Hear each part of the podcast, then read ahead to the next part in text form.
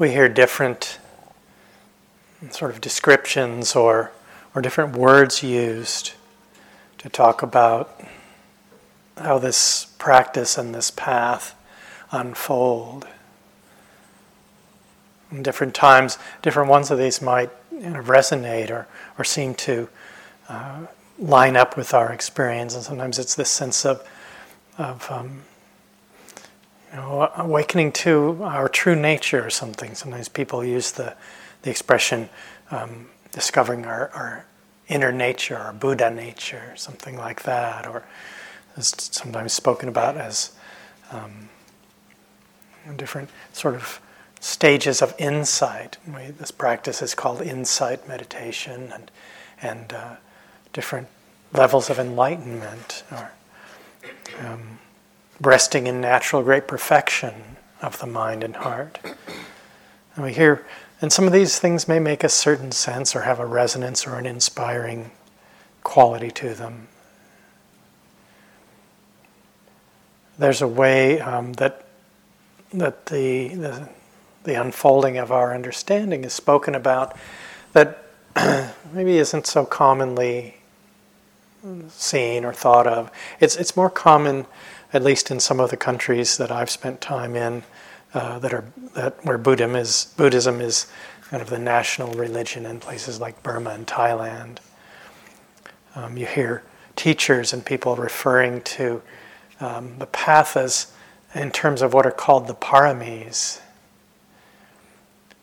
The word parami is uh, Pali, paramita in Sanskrit. And, and in this tradition, it's said that there are these ten qualities, beautiful, noble qualities of mind and heart, that uh, there's sort of a, a mythical story um, of the Buddha developing these over countless lifetimes. And there, there's a collection of stories called the Jataka tales that are um, you know, some people believe them, hold them as, as real, true descriptions, and, and you can see them that way. They can also be seen, I think, uh, one useful way we might hold them as, as kind of teaching stories. And in, in these stories, I sometimes use them in teaching. Um, their, their lives of the Buddha to be, the Bodhisattva, um, and often taking birth as an animal or different uh, circumstances and, and developing one or another or more than one sometimes of these beautiful qualities.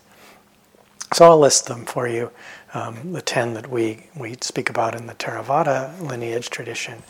So the first one is, and I'll say the Pali words dana or generosity, giving, sila, uh, ethical conduct, virtue. So that's uh, attention to how we live in the world and how we, how we comport ourselves.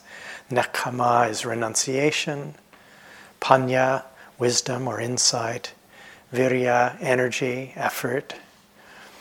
Khanti, patience. Satya, truthfulness. adhitthana, determination or resolve. Metta, loving kindness. And upekkha, equanimity. And so, thinking in this way, then the, the culmination of the path, these qualities then brought to perfection, to a kind of um, fullness, completion.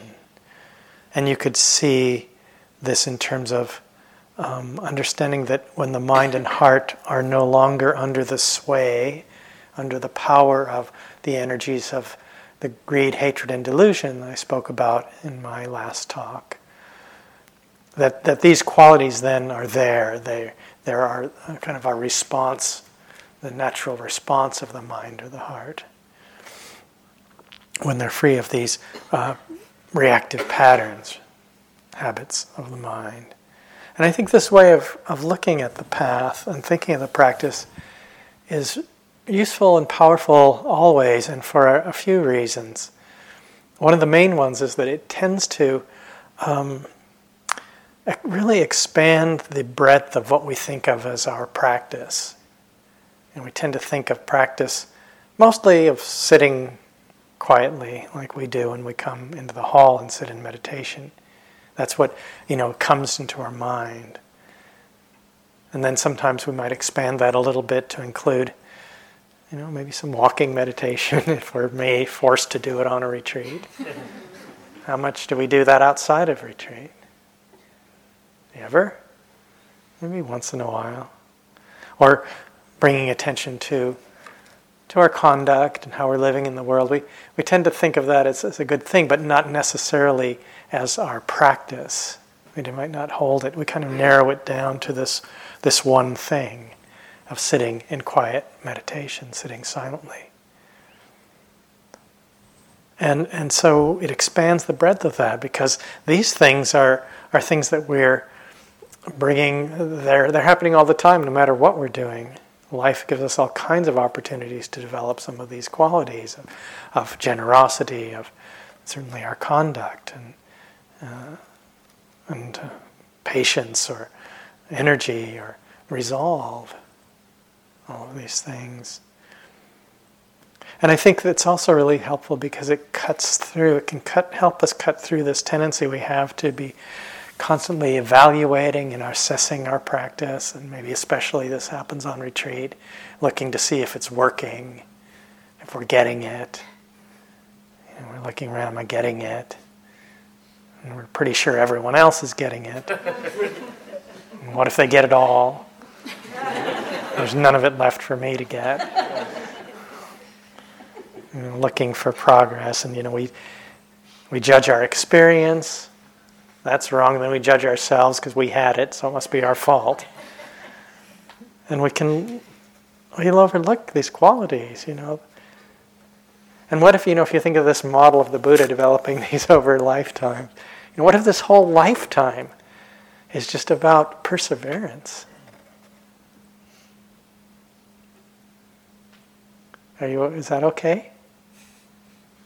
Is that all right? If this whole lifetime is about uh, trying to is developing uh, and and understanding renunciation or determination? You know, are we are we signing up for that one, or this whole retreat?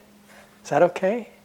This whole retreat is just about starting over again, being willing to do that or starting to explore and really understand what is it what does kindness really mean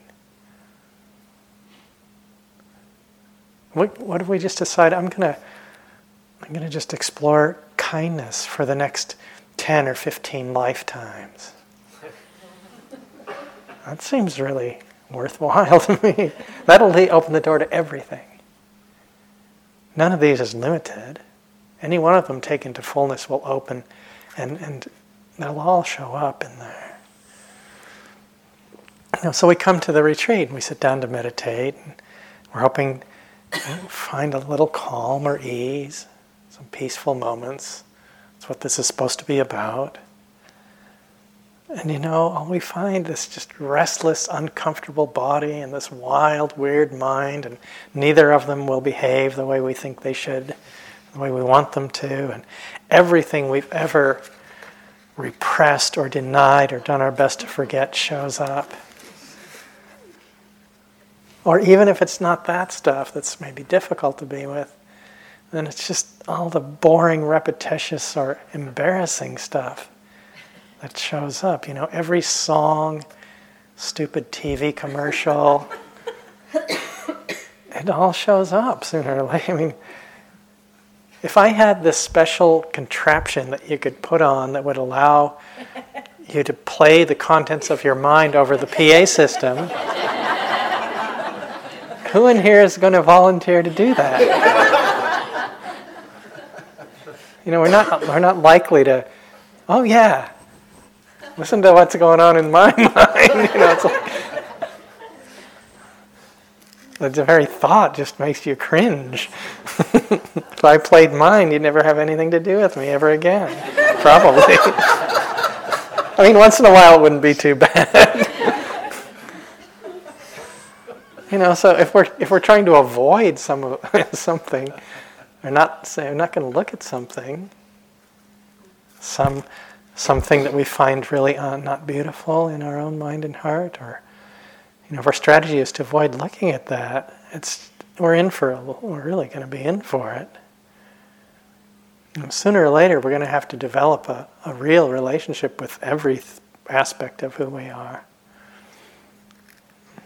There's a story once, the famous uh, Tibetan teacher that uh, one of us, maybe, or one of my colleagues mentioned, uh, Chogyam Trungpa Rinpoche. He was a Pema Chodron's teacher. Very highly uh, regarded and very controversial teacher. But he um, was scheduled to give a talk. I think this was in Berkeley, California, and um, he had a he was famous at least at certain points for being late, and um, so people had been waiting there for a long time, and he finally he shows up, and uh, the first thing he said was, "If you want your money back, it's all right. Just go to the door and ask for it for it back. It's quite fine." In fact, if you haven't started the spiritual path, it's best not to begin. It's difficult, it's terrible, and you have to face all kinds of things that you won't like. As far as the ego is concerned, it is just one insult after another. and you know, sometimes it feels like that. You know, and, and we have to, you know, this this practice demands this kind of radical honesty and and determination to really develop an intimacy with the entirety of our being. And if we skip over or repress or try to avoid something, it's never going to come to fulfillment. It won't develop. We won't ever find freedom or peace in a real way. And so we need the support of these heart qualities, and we need to look at our practice in terms of these paramis, it's really helpful, really skillful. And we need courage and resolve and patience, kindness, and we to help us stay at it through through all the ups and downs. You know, this some of us probably if we've been at this for any length of time, we start to get the sense that this is kind of a big project here. You know, to really understand what it is to be human, to really understand the mind and heart, and and to unlearn these these habitual responses that boy they stick around. And we've been practicing them for a long time, and what's going to make, make the difference is, is sticking with it. You know, because if we're fighting against our own mind and heart, we're going to create a situation where we're never okay and we're never good enough. You know, and, and difficult things that come up in practice, and it's not all difficult, but sometimes it's really hard. And, and these uh, times can, can really help with this, developing this kind of perseverance and determination. They can build strength of heart if we're careful in how we hold them. You know, and we see that fighting against our own mind and heart just doesn't ever work in the long run. It's it's cruelty to ourselves, and but if we can cultivate a certain kind of care and respect for our struggles, see them as uh, opportunities that help us develop some of these qualities of the paramis of steadfastness and tolerance and gentle perseverance. I heard this story once there was a, a very respected teacher who's a, a monk in the Theravada tradition, and he was telling a story of he was on a retreat at, at the place where he lives, and, and there was a shrine that was in, in a field with a, a circular pathway around it, and, and he was doing his walking meditation as a circumambulation of this shrine, and every time on one side there was a, a, a an opening with a Buddha statue in there, and every time he came around, he would he would stand there and he would bow and offer his mind state to the altar and bow to it with respect.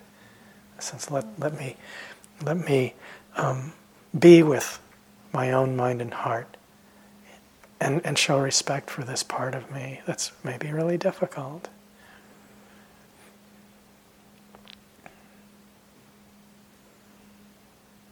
So, patience is one of these paramis, khanti, patience. That's maybe one of the most important ones. We're so impatient. When this place was first started in the very early years, maybe the first few months, somehow a letter showed up here and it was addressed to the Instant Meditation Society. that's what that's what we we want instant meditation. you know. We might start to get the sense it's, that maybe this five day retreat, ten, or week long, it's a week long usually, it's been five days in the past. We might take a little longer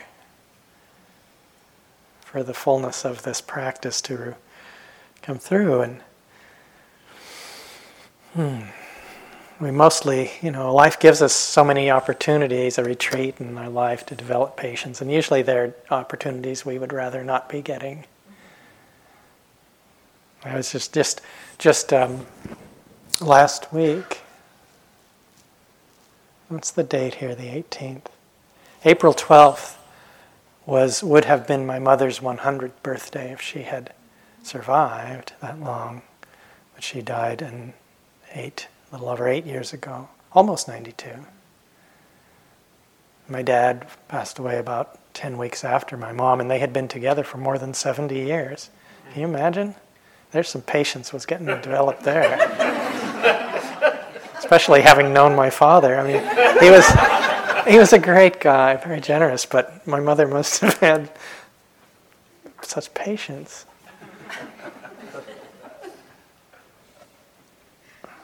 One of my friends came to visit when they were in their late 80s, and they were sitting on the couch. A couple, yeah, these two friends came to, to visit. They were on their way somewhere else, and they, I was happened to be at my parents' home, and there was an extra room, and they they flew into the into Phoenix, Arizona, where I grew up, where my parents lived, and they were sitting on the couch holding hands at age 88 or 89, and my um, my friend, one of them, was just so moved seeing them uh, this way, and and there's a lot of genuine infection there, but uh, you just know there was a lot of it wasn't all it was to stay with anybody for that long.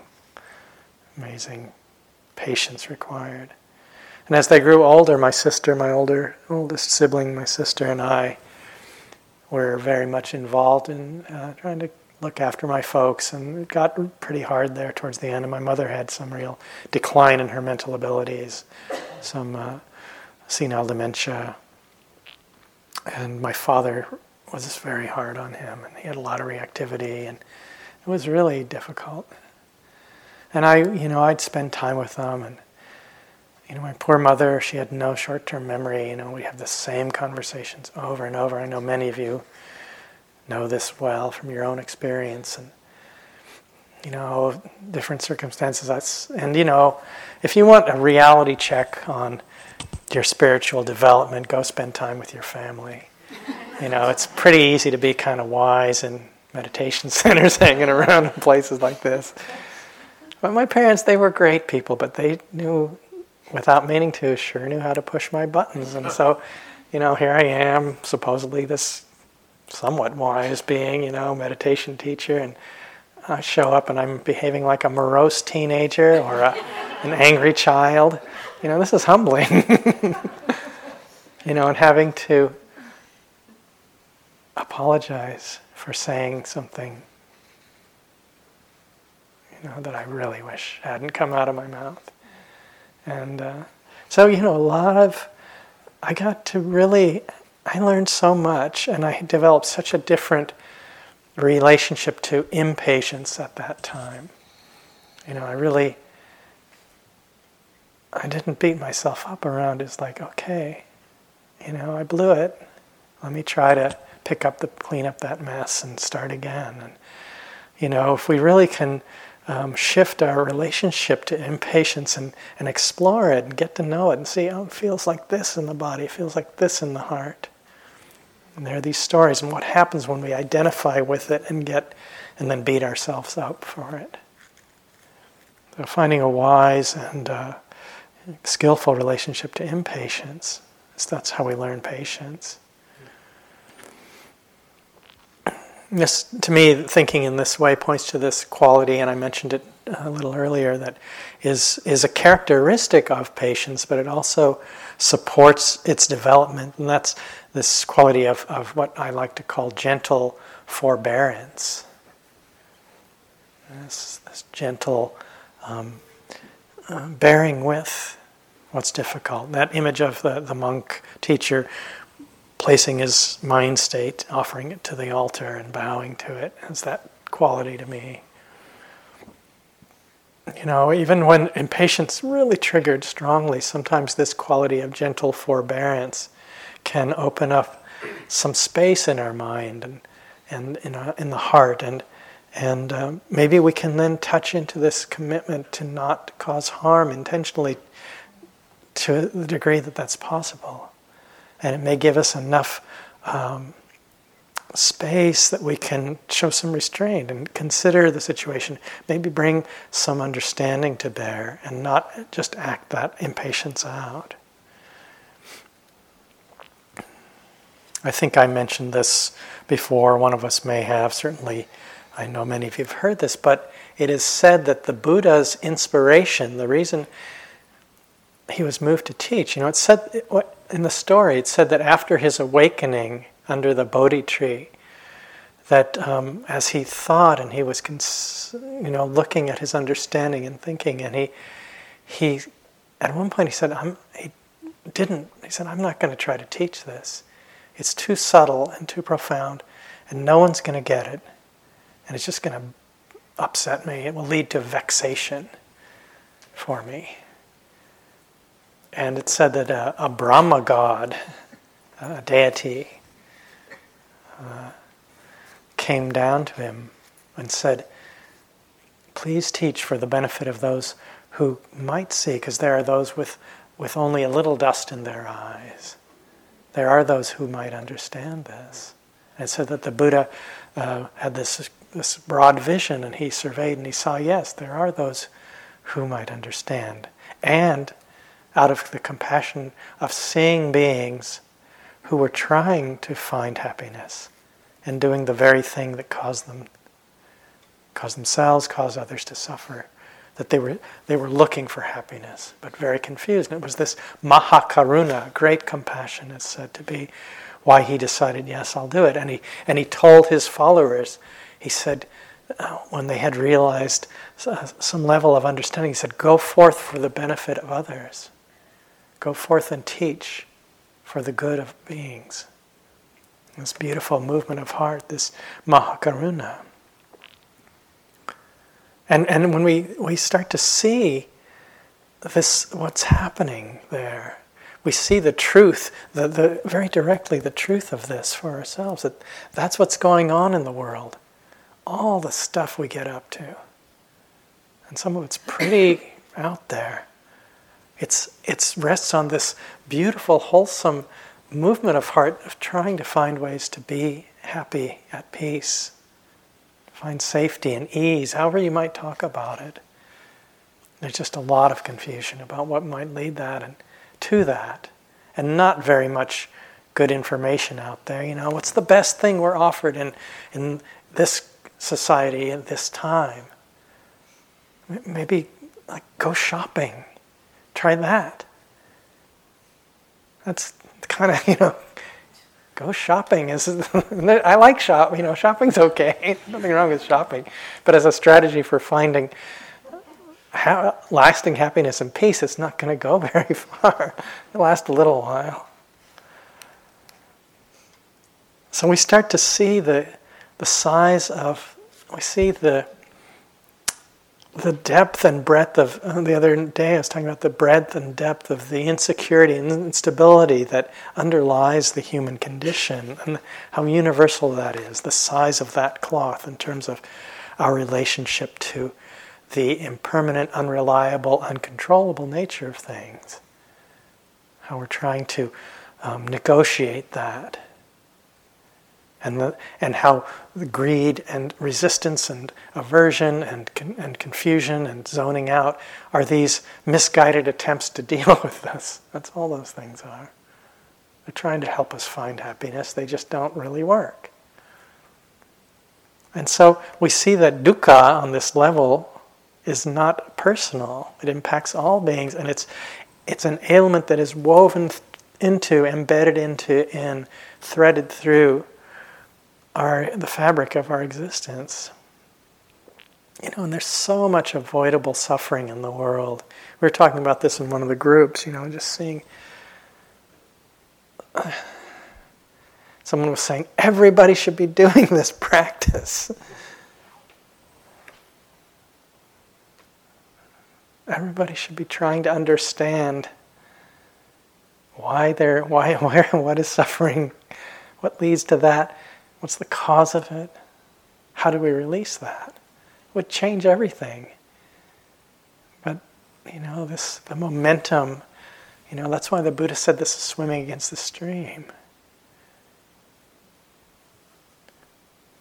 And it's not there's no blame in that. There there but there can be compassion and understanding and yes, action to be taken also. But this gentle forbearance, this quality that sees that's what's going on. Beings confused about what might bring happiness, but underneath that, trying to find happiness. It can s- support this quality of patience that, that then we can look at what's hard for us. This difficult mind state. Let me be with this for the benefit of all beings. About that? That's a great motivation. Let me be with this difficult mind state for the benefit of all beings because the more, let me be with this unpleasant feeling. I mean, people are starting wars to avoid feeling an unpleasant feeling. This happens. this is what you, you distill it down. That's what's going on. I don't want to feel weak and powerless, so I think I'll start a war. I mean, they're not thinking of it in that way, but that's what's going on. You know, so if we're willing to, like, boy, if the only thing we got out of a lifetime of meditation was an ability to be with an unpleasant feeling, dukkha vedana, that would be a gift to ourselves and every being in a huge way. So let me bear this gently, skillfully, not gritting my teeth and toughing it out, but finding a skillful way as a gift to all beings. What a beautiful way of holding the practice. So it's never just about us. You know, it can feel that way sitting on the cushion here, but it's always bigger than, than just our own little struggles or large struggles.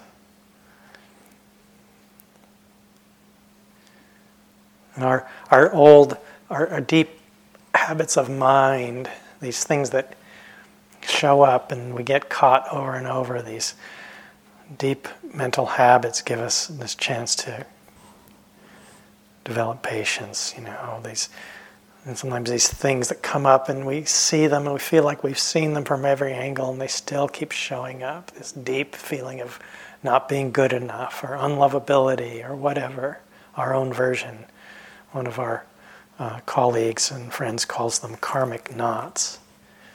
And we feel like we've just seen it from every side, and then it shows up, and we're like, it's like bait on a hook, and we're going to rise up and bite that bait. It's an image that Joseph Goldstein uses, you know, and we, we see this thing come along, you're no good, and it's got this, and we hear, I'm going to bite it, I'm going to do it. There's a fish rising up. You know, it's like can't can't we can't believe we see ourselves doing it again. You know, so we need so much patience and kindness. And I was watching this in my own mind on a retreat not too not too long ago, a few years ago, and you know, getting caught by this old story. And what I noticed was there was this change in my relationship there where I, I heard myself say to myself, you know, Greg, this probably is not the last time you're going to feel this way. And it wasn't a defeated giving up, it, but it was a movement of kindness. Like, okay, this one's this is a deep old one. This one's sticking around. And and there was there was some real freedom in, in, in seeing it that way. Okay. Let me I'll I'll be with it. I can be with this. And so we can see these things, these old habits or things that come that are feel like obstacles. We can change them to objects of our practice, and then they become the very vehicles. Some some teacher, I, I don't know who said this, but I, I heard it recently, and I thought it was such a great thing, a little pithy statement. Maybe some of you know where this came from, but uh, the saying is if it's in the way, it is the way. If it's in the way, that's the vehicle for our understanding and liberation. Something seems to be in your way, that is the way. And so when we relate to things, we can find a different way of relating to what's difficult, developing patience, and, and, um, and at the same time, we, we learn a lot about forgiveness. It's another vital quality, I think. Something that just really can be critical for us to address at, at some time or other, at least for some of us. And it, the Buddha taught that it was the, the, the, energy, the force of clinging, grasping, identification in the mind and heart that was the source of so much suffering, stress, and struggle for us. And one way this shows up has to do with our relationship to past hurts, memories of uh, past hurts and, and uh, harms. And on, on retreat, sometimes, I don't know, people report this a lot. I don't know, maybe some of you have experienced this on this retreat or other ones, but sometimes we, we kind of get this flood of memories over our life. We have this, it's almost like a life review, and sometimes things will show up that we just, we didn't even remember having, ha- that ha- having them happen. You know, and, and sometimes um, they're difficult memories. I remember in my very early practice, this I think this came very strongly on um, the first time I sat a long retreat here the, for the three month retreat, and I had just been meditating for a few months, and um, I was flooded by these memories at one point, and a lot of them were about um, one one one time, one part of it, were these memories of ways that I had been extremely cruel to insects as a little boy, and. Uh, horrible things that I had done, and there was so much pain and remorse in my mind um, regarding this. And I was also very kind to them at times, but was such an interesting mix of that. I wasn't afraid of them, and I was the one who was called on to rescue bugs and, and uh, take them out of the classroom or something, but I also did awful things. And I, it's interesting, as an adult, I am the favorite food of most biting insects. And, you know, I don't want to put a direct karmic link there, but I was traveling. I mean, you know, I've been bitten by ladybugs. Or not most people don't report that, and if people are with me, they're generally fine, you know.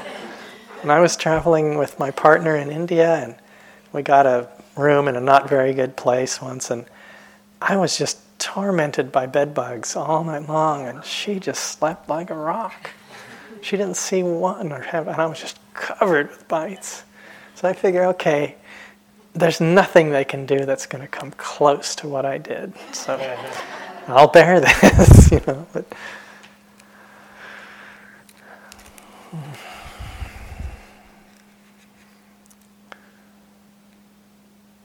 sometimes, you know, these these things that sometimes they're memory of things that we did. Sometimes they're memories of things that happened to us. And it's so interesting because sometimes the memories, you know, we might remember something that was long ago and, and it can bring the feeling back and it's like it just happened. It's so present and hot in the mind. I was once, um, you know, we, we Bruni yesterday uh, introduced kindness for the, the uh, easy, difficult person. And I was doing an intensive metta retreat once and I was, I had been doing it, staying with just one category, but it's uh, at some point I was moving through the categories and I came to the difficult uh, relationship, and uh, I thought of someone who I hadn't seen in years, never saw, was not in my life, and I remembered a situation, and um, oh, it was so painful. It was like it had just happened that morning. That's how it felt. It was so, you know, and there was not in my life in any way. So hot, right there.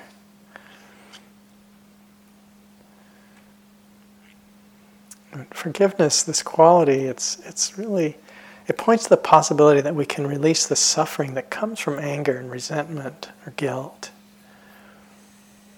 you know, these memories and the way we relate to them that can keep us bound into in cycles of suffering. And sometimes they they stay around for a long time. And and so it's something that you know is not necessarily there for all of us, but for many of us at different times, this is something to really um, can really be powerful to uh, to investigate and approach and consider. You know that we can. Um, find a wise way of relating to past harms and hurts and grudges and resentments and and uh, let them go and actually let the past become the past.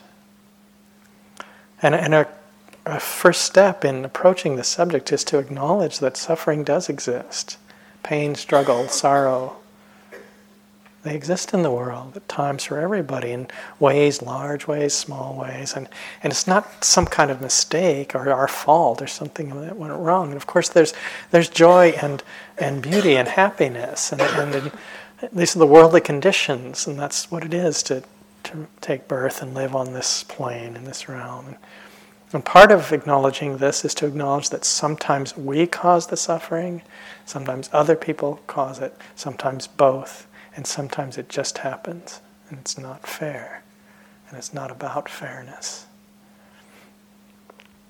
And sometimes our memories and, and how this, I think this, the memories of past hurts, things that may have happened to us, get stored in a way where there's a lot of, a lot of alarms and there's a lot of, um, they get triggered easily because they're, they're tied into our our well-being and our, our self-preservations in a way, and and they're stored in a way that, um, in a different way than other things.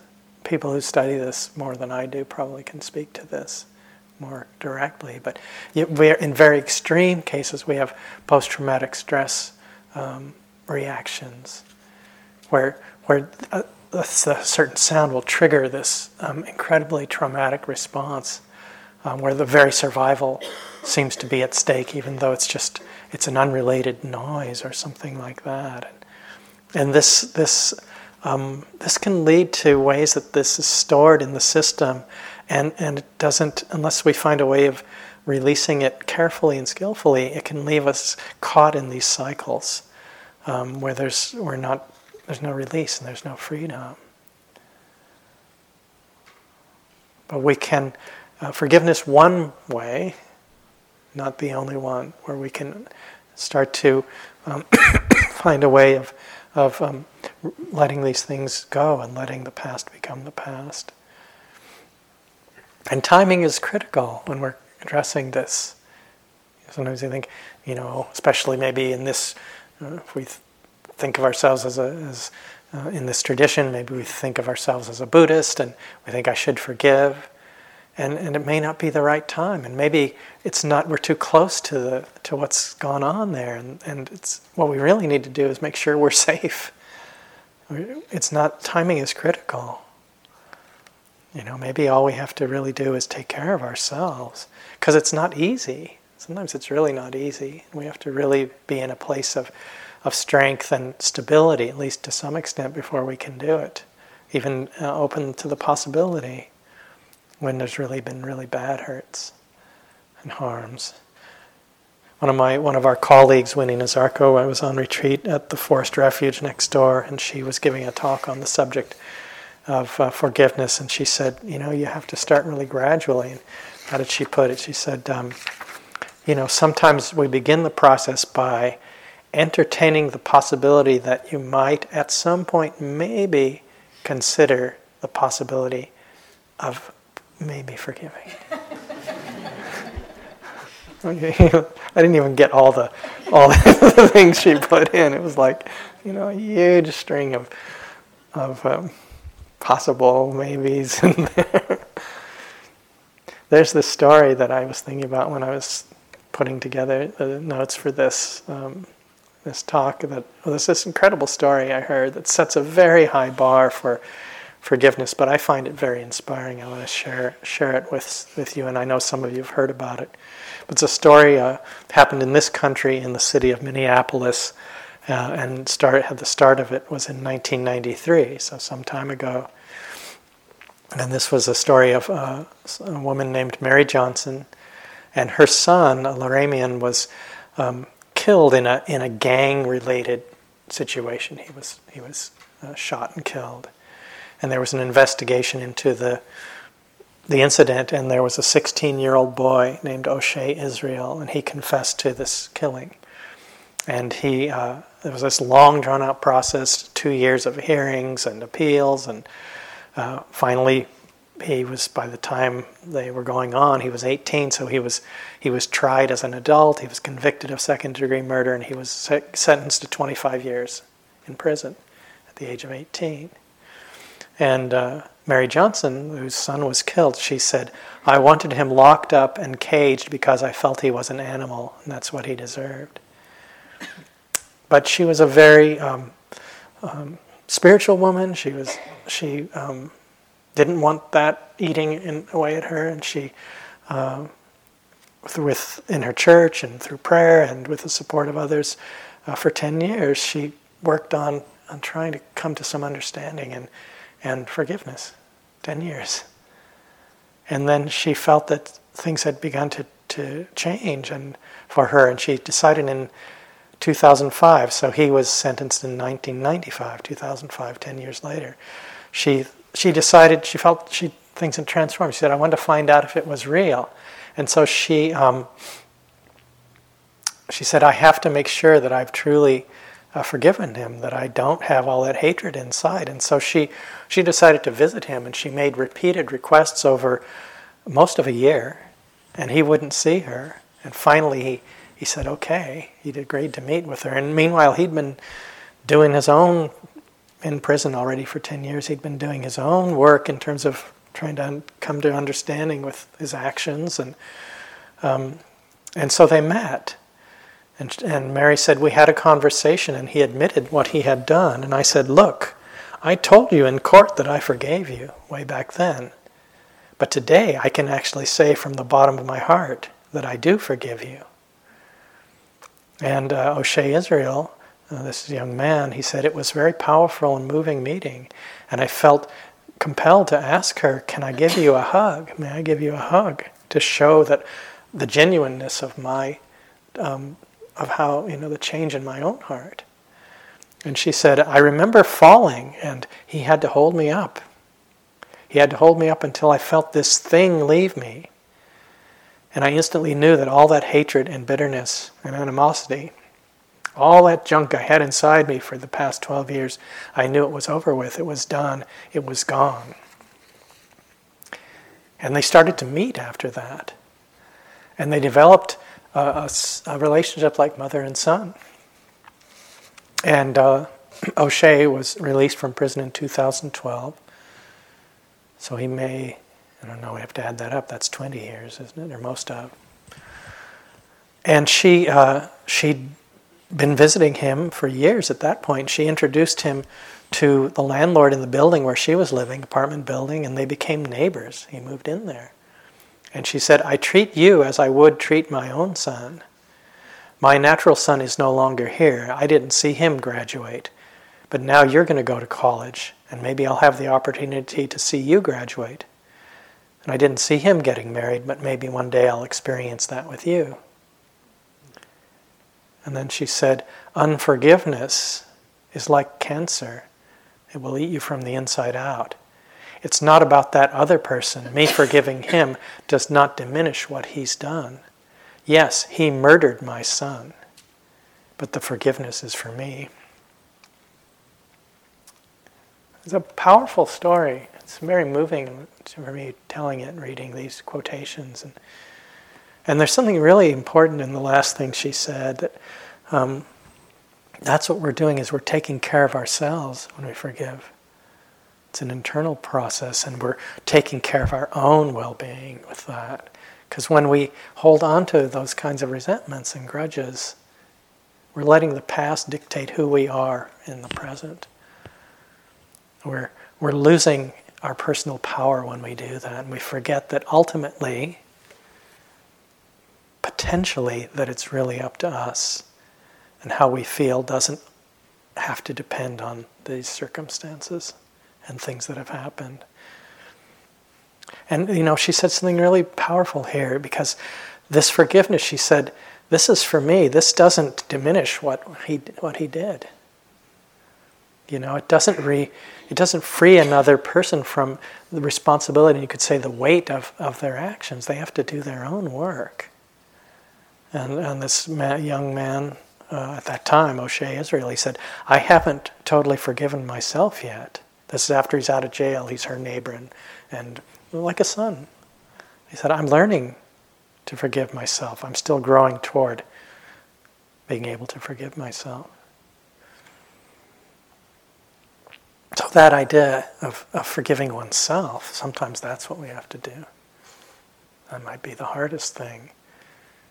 It points to something important that came up in one of the groups today of, of the difference between guilt and what we might call a kind of wise remorse. You know, guilt is, is just, doesn't go anywhere. It's just a way to, to beat ourselves up. It keeps us stuck in a place of no good, bad, wrong, whatever. Wise remorse is, is, was expressed by him where he's you know, trying to find a way to bring understanding and compassion, to see the conditions that led to actions, to take responsibility, to make amends, in, if possible, in whatever way. But it gives us the possibility of moving on, of releasing the burden of hauling this around in an, in an unskillful way that just keeps us bound to suffering. And I think this story also points to something that's very critical. Forgiveness does not ever mean that we condone harmful or unskillful actions. You know, some, some actions are not and never will be forgivable. We have to make a clear distinction between forgiving a being and forgiving what they did. Some actions, they're just not ever okay. We can't forgive the actions, but we might be able to start forgiving a confused, suffering being through the doorway of compassion. We might be able to see it was the conditions there. So it doesn't mean denial or repression or forgetting what happened in the past. Past. And it may not mean mending a broken relationship. You know, it may not mean uh, something like what happened in this story. That was special conditions and that allowed that to happen. And I, I was thinking of my, uh, you know, the ex- example I used from my metta retreat with this, this um, place where I'd felt I'd felt harmed and judged and, and really badly treated. And you know, I, I came to a place of really release of the the um, the resentment and anger about that. But it was clear to me that I wasn't going to be having anything to do with this being. you know, that was, it doesn't mean we don't draw those boundaries, say, no, I, I can't go there. That's, that's not required. So it's not always about mending those relationships. Sometimes, maybe, sometimes not. And, and really, it's interesting, you know, when she said, uh, Mary Johnson in that story said, This forgiveness is for me. You know, sometimes we'll hold on to these things because we think we're punishing the other person. I'll show you, I won't forgive you. And they're just fine, maybe. We look, where is the suffering?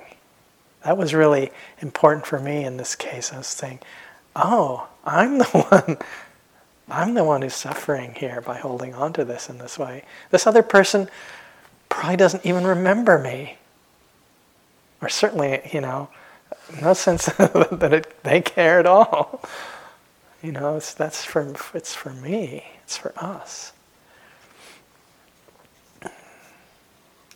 I think we have to be careful when we ask for forgiveness that we're not putting the weight of responsibility on someone else when we ask them for, for that. Sometimes that's not something we can really ask of, of somebody. Or at least we can't expect that they're going to say, Yes, I forgive you. You know, it's not, doesn't somehow take away our responsibility for having uh, harmed if it's, if it's a situation where we're asking for forgiveness. You know, we, what we need to do is, is maybe make amends, offer an apology, take responsibility in a real in a way that seems real and, and show that. And then perhaps we can also say, you know, I'd like to consider the possibility of forgiving. But we have to be careful that we don't put some burden on another person that they may not uh, may not be fair. It's really important, I think. For me, the compassion is the doorway here. And, and if we bear in mind um, this understanding that the Buddha pointed to very clearly in one of the first verses from the, the teaching called the Dhammapada, he said, Mind is the forerunner of all things. All things are mind made. All actions have their genesis in the mind, in the heart. And so, if we look and, and understand, because we can, in this, when we sit in meditation, we'll see, we'll see, you know, if, if suffering and confusion are, if that's what's in charge of the mind, if that's what's there, then the actions that follow from that often aren't going to go well. You know, if the mind is in the grip of desire, and confusion, the actions that follow on, it, this is just nature. it's not personal. Like, you know, it's not that we did it, it's greed and confusion did it. Hatred and, and ignorance did it. And yes, we're responsible, but, but there's a way that we can hold that where we can see um, that that's what was going on there. And for some people, in the minds and hearts of some people, the amount of pain and confusion and suffering is beyond anything we can conceive of. And underneath that, there's a suffering being who wants to be happy. And so, compassion for me is essential because we can touch into the shared humanity there, and we may be able to um, find enough space to reflect and, and connect with the fact that there's this inner turmoil and confusion that has covered over their, their essential goodness, their conditioning. And it, again, it doesn't mean that we condone harmful actions, but we can start to bring some understanding and see that's what's there. We make this distinction between someone's the, the, that basic goodness and and harmful actions that they may have done out of ignorance and pain. And this is a quotation from uh, Dr. Martin Luther King Jr. We must develop and maintain the capacity to forgive. One who is devoid of the power to forgive is devoid of the power to love. There is some good in the worst of us and some evil in the best of us. When we discover this, we are less prone to hate our enemies. And this is a, another quotation that where I found that it was attributed to um, the actress uh, Lily Tomlin. Said, Forgiveness means giving up all hope of a better past. And it's kind of it's kind of amusing, but it's there's some real nugget of truth in that. You know, we can't get a better past. But what we can do is get a better relationship to our past. So we can give up all hope of a better past, and at the same time, we can release the burden of hauling it around with us like a corpse. And so it's important if we, in developing patience and, and especially in, uh, you know, considering the possibility of a relationship with this, this idea of forgiveness, that, um, you know, it's a process and it doesn't come from an act of will. And just because we've decided it's a good thing doesn't mean it's going to happen you know, it might take a while. And the story with Mary Johnson, the story I shared with you, she worked on this for 10 years. It felt like, okay, now I'll check and see. Maybe it feels like it's real. Let me actually see if it's real. You know, and, and so it, in this case and in, in the, all of our practice, to remind ourselves that we're planting these seeds and this intention to possibly look at forgiveness as this critical first step. And, and the power of an intention in, in this image of a seed, I think, is so great for that. It's huge. You know, a seed, one seed can bring forth a huge tree with thousands and thousands of fruits and more seeds there. And you know, one seed planted that falls in a crack in a rock, a huge rock, and the tree that sprouts from that can crack that rock into two pieces or many pieces. So the power of, of the intention, these intentions that we bring to, to the mind, this intention to cultivate wisdom and kindness, to cultivate compassion, it's, the potential power of that is huge in our lives. I Don't underestimate that and, and honor that and plant those seeds carefully. That's what we can do. Plant them carefully and bow with respect to uh, the fact that you do it at all. That's what matters. And we can sit quietly for a few minutes now.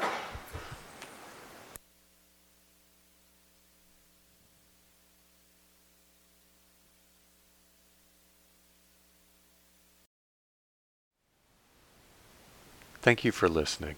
To learn how you can support the teachers and Dharma Seed, please visit dharmaseed.org slash donate.